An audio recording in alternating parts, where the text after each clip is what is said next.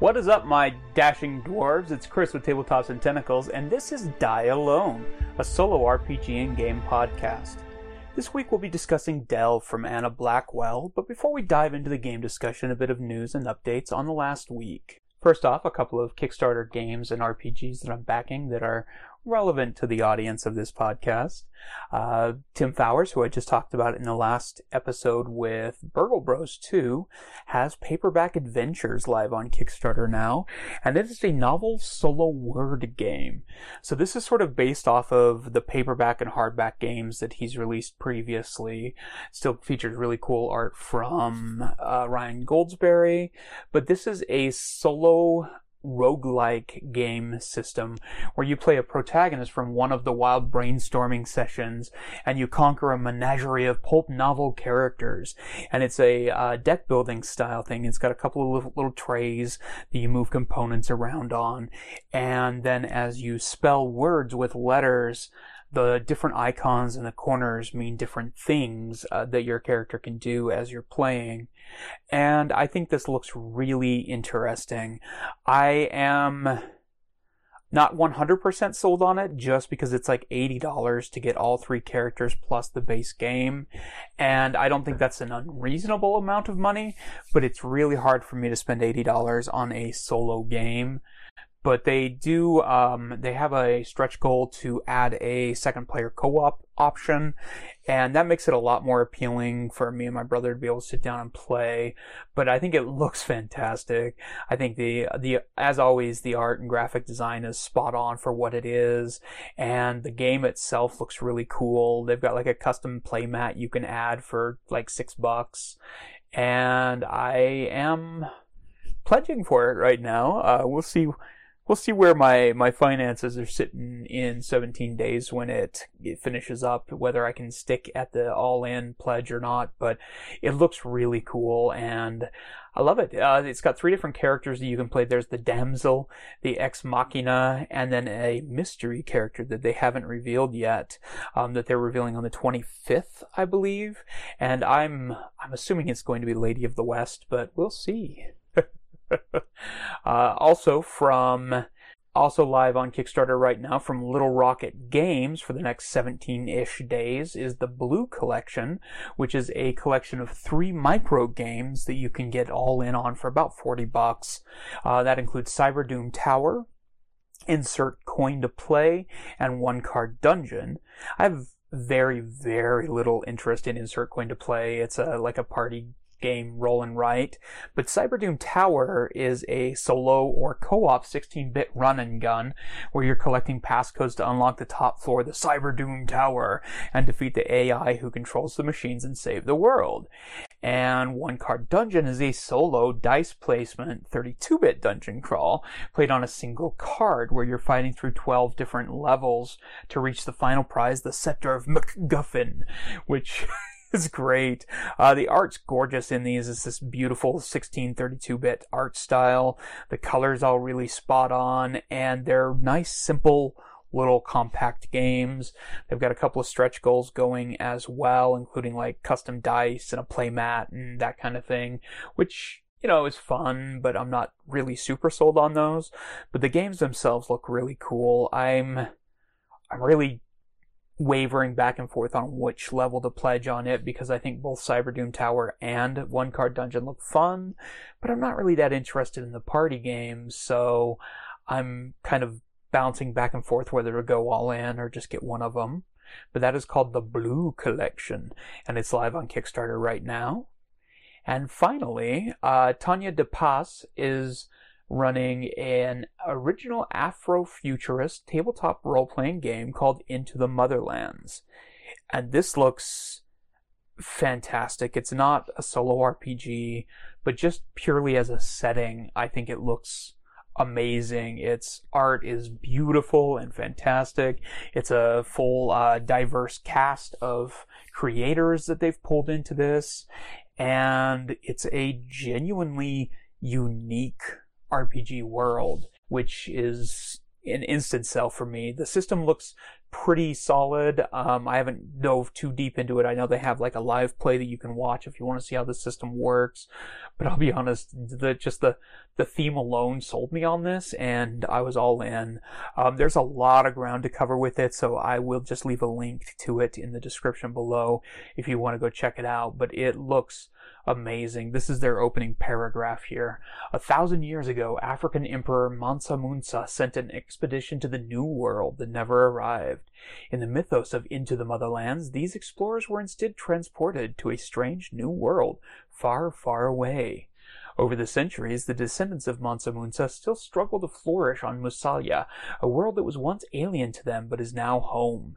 In this all new tabletop role playing game, you'll learn about their diverse cultures, see what terrifying enemies await them, and find out if they can continue to survive in their adopted home world. The possibilities are endless. I think this looks so cool. They have different uh, groups of them that are like humanoid plant hybrids.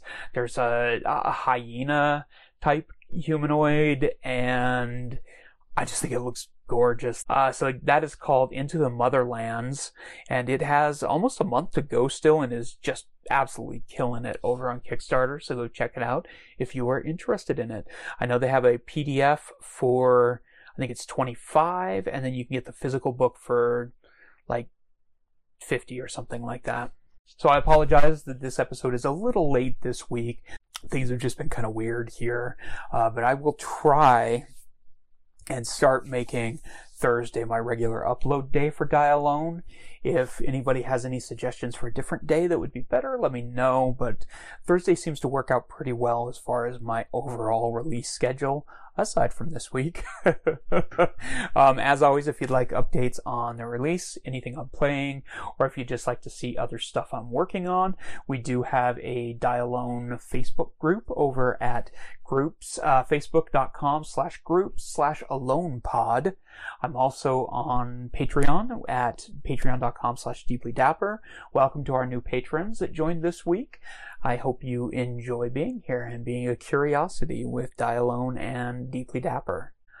Other than that, I don't have much else to talk about. If you are followers of us on Kickstarter, we just released the Troika hack of A Bug's Guide to the Shimmer out to backers. I'm waiting on the proof of that. Hopefully that'll be here soon. And the zine version of the core rules for 3 Die 6 are really close to going out to the beta readers on things. So I'm really super excited about that, obviously. But let's get into Delve. I'm really excited about talking about this game. So it's really interesting. Delve is a map drawing game about building a dwarven hold and exploring a vast world beneath the ground. You play the overseer of one such hold, and your goal is to find the Void Crystal, a mysterious gemstone that the Underking has tasked you with retrieving. If you manage to find it, your hold will be granted riches beyond compare, and tales of your exploits will be told across the realm. So this is a really interesting game, and I was instantly into it, and it's definitely one of those that I will probably go back to regularly. I'll probably pimp out a little bit as I play. Um, I I already have a Spotify playlist that I'll link below if you want to check it out. That's all like dwarven fantasy music and stuff. But for the most part, I just really enjoy drawing maps anyway, and having sort of a guided gamified version of map drawing is a blast for me. Uh, so Anna Blackwell created this. It's a, let me see how many pages it is, like 48 pages or something like that. And it's a fairly compact zine, but my goodness, there's a lot in this thing. so when I first started playing this, I went in completely blind. I opened it up and just started reading the rules. I had my my little graph paper sitting in front of me and my pencil and my little microns and everything. And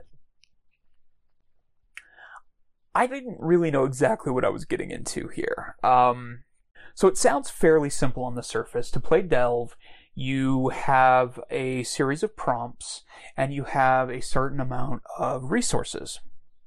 There's trade goods and there are resources, and they're each represented by a couple of the different suits in the deck of cards that you play with. To play this, you ideally need a deck of cards, some tokens or markers, and uh, like a die or two, and then some paper. And as you play the game, you have a certain amount of resources that you can spend to build rooms or expand your hold or dig deeper or recruit assistants. And you can trade different goods between your trade goods and your, re- uh, your, your resources to sort of balance what you're spending things on against what you're finding as you're diving deeper into this mountain. And there were parts of this game that I absolutely adore, and there are other parts that killed me every single time I played. uh, so, so as you're playing this, you have a certain amount of resources. You can decide what room, what next step you want to take to building your hold, whether you want to build a forge or a hospital or a, a, temple or something like that deep in the depths, or if you want to add a staircase leading down to the next depth of the mountain. And as you do this, you're also turning over cards that either give you more resources or they trigger some sort of natural formation that you stumble across or a enemy of some sort that appears in the depths. And that's basically the game as far as that's concerned. Uh, those are that's what you do each turn. You spend resources as you'd like, you delve deeper into the thing, and you react to the delving. However, there is so much to this game regarding all of that that I was initially sort of overwhelmed about it. And not in necessarily a bad way, just in a, oh, this is a lot more than I expected diving in. So it took me about a week and a half to really play it often enough that I was comfortable enough with the system and the options. Cause like, so when you are building rooms, you can choose between like 25 plus rooms, plus there are traps and barricades and soldiers to recruit, and there's six different types of recruits that you can do, and they can only be in certain rooms, and they offer a different amount of power.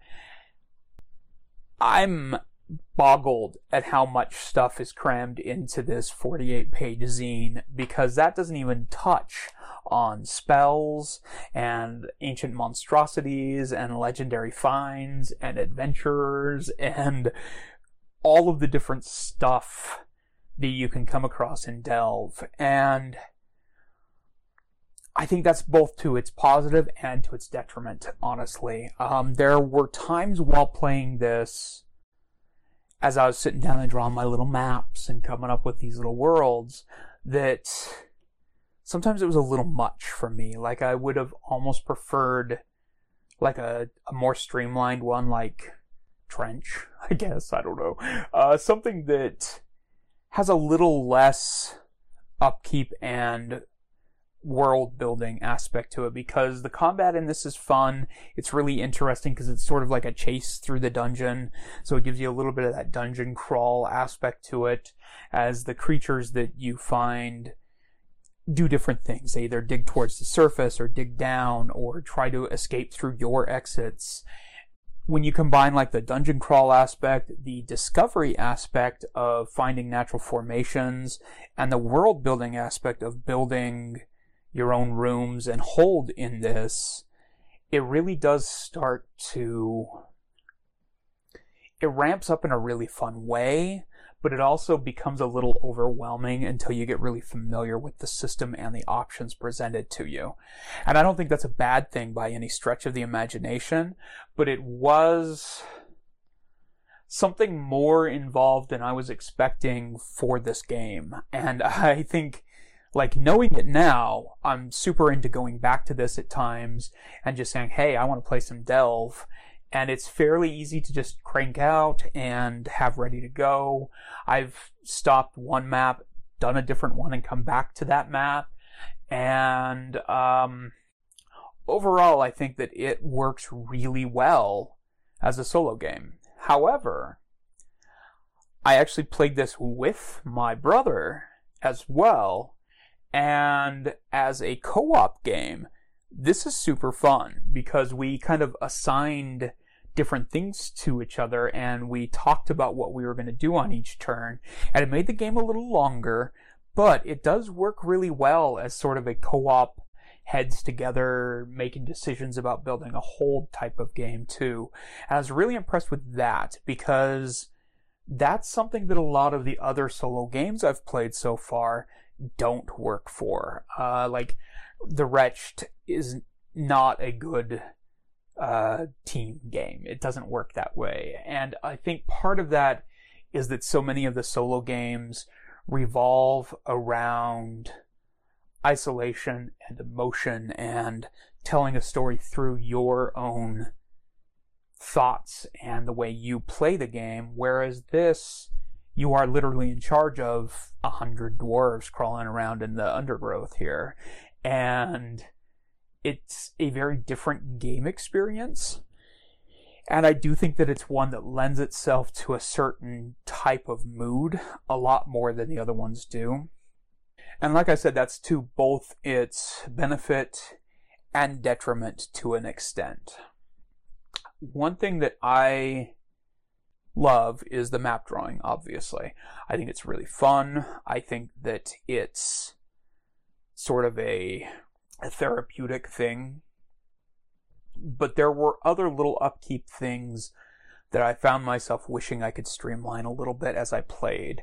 Uh, the the deck of cards is one of those things where you use it as a dice substitute if you don't have any dice to play with, and theoretically you should be shuffling that same card back into the deck every time you pull around through because you've got a couple of cards you've pulled to represent dice rolls if you're not using dice, and then you have like a card to represent something you've discovered on that turn. And I found myself shuffling the cards back in every six or seven cards that I pulled out because the constant reshuffling of the deck was just I I get why it was done. It was done in part to sort of give a certain level of uh, percentage of expectation of what you're going to get each time. But in actual execution, I felt like that part was a little off to me. And the less I shuffled, the more like kind of off the game got. And so there's there's a few things that I've considered changing as far as that's concerned, just purely for my own enjoyment of the game, like doing maybe a token system in a bag or something like that, where I could just throw them all in and shake them up and pull it out. Um, I'm so bad about playing something and wanting to pimp it when it's this kind of thing because one of the things that appeals to me about solo RPGs is that it is literally like a zine.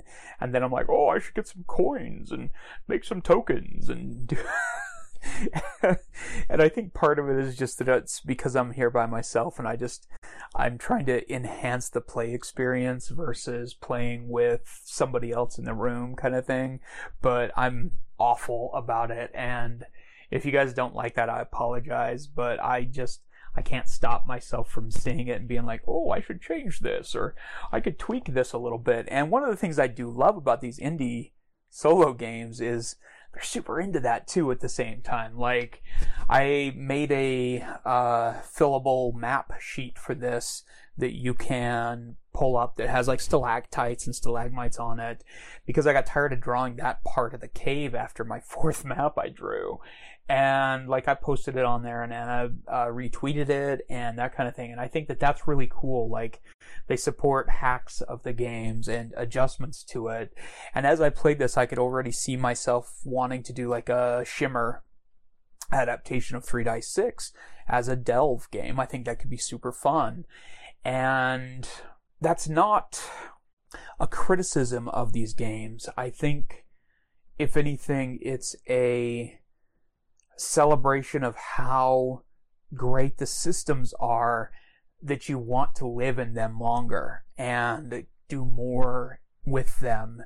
And that's, I mean, just Anna alone, she's released a sci-fi version of this that I'm really into checking out. It's called Umbra, and you're controlling like a space station instead of a dwarven hold. And that, might suck me in a lot more than this does. As much as I enjoy this, and I like the fantasy trappings of the traditional dungeon crawl, the idea of a, of a sci-fi base is really exciting to me. That said, the maps that I did make in Delve were fun as hell. Uh, one of them got flooded right away, and water is my bane in these games because they it's a neat system. It like it follows gravity, and so it'll flow a certain distance, and it'll go down ladders and flood things. And to get get free of the menace, you have to like uh you have to like build barricades and then drain the rooms or put in pumps and that kind of thing. First of all, the fact that that system exists in this boggles my mind. The amount of mechanics and trickiness behind all of this is crazy. Like there were little things that happened when I'd uncover a monster or a natural formation that played into stuff that I'd already done so perfectly that it felt like it had been planned, despite the fact that it was all totally random. I'm amazed at how nice the system is for that type of experience where you're just like, oh, look what I just found. I discovered a satanic clown church right next to the temple that I just built. And then I flooded the whole thing on accident. and I have this like weird unlucky streak where the second I build a barracks and a hospital, everything gets flooded with like poisonous gas. And so I did not survive. I never won this game, but it was really fun to keep going back to it. And I played it so I played it four essential different ways. I ended up actually playing it about six times over the last two weeks, but I played it four major different ways. Number one, I did it sort of the way it was intended as I played, in that I plopped down my one inch grid and as things happened, I drew them with my microns and just nice little details. I drew silly little dwarves doing things and golems slaving away at, at forgotten forges and things like that, which was a blast, and I really enjoyed doing that. Um, however, it got a little tedious after a while because I didn't die right away in that game, shockingly. And so the more detailed the map got, the the longer the game took and the less I started getting out of the experience and more out of the drawing. So for the next one, I tried to find kind of a little bit more of a balance of that. I printed up my little map grid that I made and the artwork was a little more basic. Didn't do as much detail in it. I played with the design a little bit as I went. And that was a little, I think that worked better I did a lot worse at that game, so that's probably not a fair judge, but I enjoyed it in a way that was sort of different from the other one. This one I had more of a cohesive dungeon map than I did on the previous one because the other one I was trying to tell a story through the art as I was going. Both really fun, both very different ways of playing. So for number three, I I grabbed a whole pile of colored markers and I used different markers and cubes, like game cubes, on the map itself to represent different events and things as they happened. So when I got flooded, I put a bunch of blue cubes along it to represent those rooms being flooded and that was a blast. I actually really enjoyed that system of play where I had sort of that tactile board game feel to it, fairly easily. Like you could just as easily have done that with uh, coins or pennies or something like that. But the cubes representing the water, and then like the creatures, I and then like my soldiers, I use tiny little dice, uh, tiny little six-sided dice representing the different factions that you could have represented on the board, and that type of additional tactile feel to it it gamified it a little more, and I found my play a little more fast paced. And I think that that's actually to the benefit of the game. I went into Delve thinking, oh, I'm an artist. I need to draw everything perfectly in this and make it look amazing as I'm playing. And I came to realize that that's it's part of the game, absolutely, but the strategy and the flow of doing things in Delve is just as important, if not more so, than the map itself, which is really funny because it's a map drawing game. So for the last time I played, just for shits and giggles, I took my grid, I took some colored pencils, and I literally just wrote the word down. And I couldn't stop myself from doing little doodles every once in a while, but instead of drawing a forge, I just wrote forge across a room. And sometimes I'd throw a little note in that that meant, oh, I could have this many people in the barracks and that kind of thing. Ugh, feels blasphemous to say so, but I kind of enjoyed that method of play the best because I could just pull out a piece of paper, a deck of cards, and a few coins and start playing right away.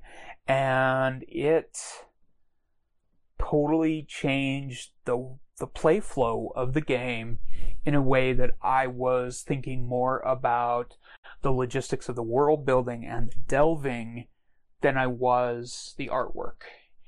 And I think that could just be something with the way my brain works. But I do love that the system of Delve and what she's created here is so versatile that it worked both ways really effectively. And this isn't even touching on the other stuff in here. There are spells and ancient monstrosities. I had a giant underground kraken appear at one point that like filled my tunnel and killed half of my guards. And I had a alien queen insect thing show up and start spawning nests all around my that's it's really cool. I definitely recommend Delve without reservation, particularly if you have an interest in sort of that like SimCity meets a dungeon crawler in a way that I was genuinely surprised with. Um, I think that ultimately one thing that I may end up doing with this is creating like some single page printouts that I could do that have like a sum up of what rooms I can do and how much they would cost because flipping through five pages to figure out which rooms to build each turn got a little overwhelming and I started half-assing things and forgetting to build certain things. And that took away some of the enjoyment at times. So I think there's definitely ways to take this game and say, okay, we're going to tweak this, we're going to adjust this to suit my playstyle. And that's not saying that the game is flawed. It's what it's saying is that this game has enough flexibility that you can look at it and say, oh, this is how I would prefer to play it. And it can do that. And that's not the case with a lot of the other games that are out there. Like, even The Wretched, as much as I love it and I love all of the spin offs from it, there are aspects of that that if you don't embrace and play how it's intended, you don't get the full experience of the game. And there's so much in Delve, and it's so like elegantly slotted together that you can pull one or two out of the slots and still have everything work really well. And that's oh, mind boggling to me. I love it. Um, so that's Delve. I hope I explained it as much as I did just talk about my learning curve with it. Um, and if I make it sound daunting, it's not that daunting. It really is just like four steps each round. And most of it is just deciding which rooms to build and seeing what you find when you go into the tunnels, which was my personal favorite part, honestly. I could have left off all of the, the city building stuff and just had the pure dungeon crawl going through and discovering natural formations and creatures and still had a blast with this game and it still would have fulfilled a certain niche of my needs as well as this did a lot of the others. A lot of fun. I really enjoyed Delve. I'm genuinely excited about checking out Umbra and the other hacks and aspects and rule sets and stuff for this. Um, there's even a couple of like optional rules in the back and like challenges that I may just not be good enough at to play, but I love that it has that in there and that that option is there for you to modify your game if you want to play it a different way, if you want a treasure hunting challenge or kill a certain number of creatures, that kind of thing. So I definitely recommend Delve. I will leave links to it below. You can check it out on itch. You can get physical copies of it. I think it's on DriveThru as well. It's a really tightly designed, really cool little game that I'm gonna have to do a little more with at some point here and really like check out that sci-fi version and what other different ways you can play this there are. Next week, we're going to be playing Four Against Darkness. We'll see how this goes. But I don't know if it's going to be my type of game. But we'll see. One of the things I love about dungeon crawls so much is the uh, the unpredictable aspect of you and your partners and as you play how it happens and that kind of thing which is ironic since i made a solo dungeon crawl aspect to 3 Dice 6 be so prominent. But Four Against Darkness is a solitaire dungeon delving game that may also be played cooperatively. No miniatures are needed, all you need is this book, a pencil, two dice, and grid paper. You choose four characters from a list of classic types warrior, wizard, rogue, halfling, dwarf, barbarian, cleric, elf, you equip them and venture into dungeons created by dice rolls and your own choices. You fight monsters, manage resources, grab treasure, dodge traps, find clues, and even accept quests from the monsters themselves. Your characters will level up, becoming more powerful with each game, if they survive. So I do like the look of this game. I think it's really interesting. I think the balancing of the four characters is either going to be my favorite part of this or something I hate. And I'm actually really curious to see which it is. We'll find out next week on Die Alone. Uh, you can find Four Against Darkness on pretty much any site. Um, I'll have links below to like DriveThru. You can get it from Amazon. I think that's where I ended up getting mine was like the POD through Amazon, and the book's great. It's a good copy, good quality. So I'll put links below. You can also find them on our Facebook group or over at tabletopsandtentacles.com if you want to go there to link.